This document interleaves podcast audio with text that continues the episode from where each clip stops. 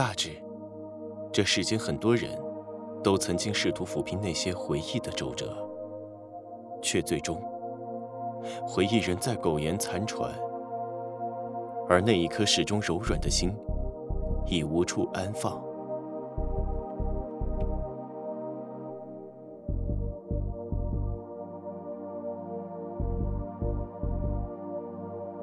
明知道那些所谓的幸福可能包裹着比幸福本身更大的钝痛，却依旧假装不自知的自我伤害。可这一切又绝非是简单的爱与不爱，弃与不弃，更多的是舍得与不舍得。可又有谁知道，那些起初只是躲进回忆中的人，最后都躲进了孤独。固然，身为这世间一个极其平凡的人，我们为世俗的幸福所追寻，为世俗的痛苦所痛苦，为得与失而去计较，都是无可厚非的。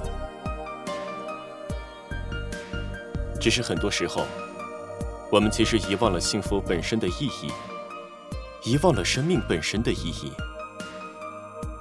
我们陷入爱与恨中，我们分不清自我，失去最初的那一点点的坚持。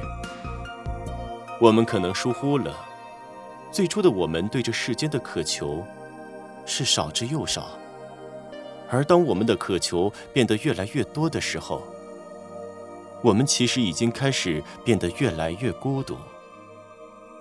可能最初我们都想成为一个人心里的明月夜，自以为自己的出现会消除某些人的孤独，会给予他一定生命的意义。但是很多时候，我们又不难发现，其实生活如水，冷暖自知。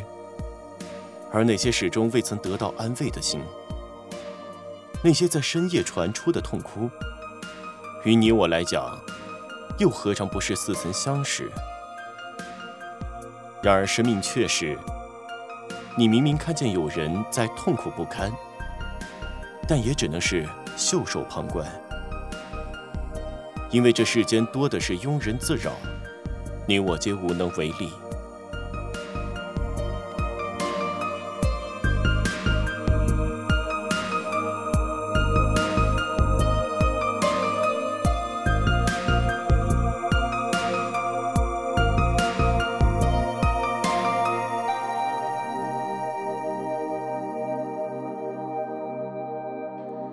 不愿孤独的人，是懂得与自我孤独相处的。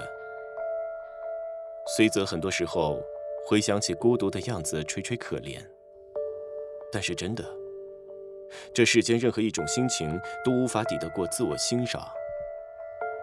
但是永远不要躲起来，进行这种骄傲的与世孤立。你要尽量的使一些人知道，你就算孤独，也能孤独得如此的细致而优雅。你自己简直就是一支歌，听到旋律的人都会因此而哭。无论怎样，都要记得时时的告别，告别一段远去的感情，告别过去的自己，告别任何好与不好的回忆。因为有时告别不只是一种结束，也有可能是另一种开始。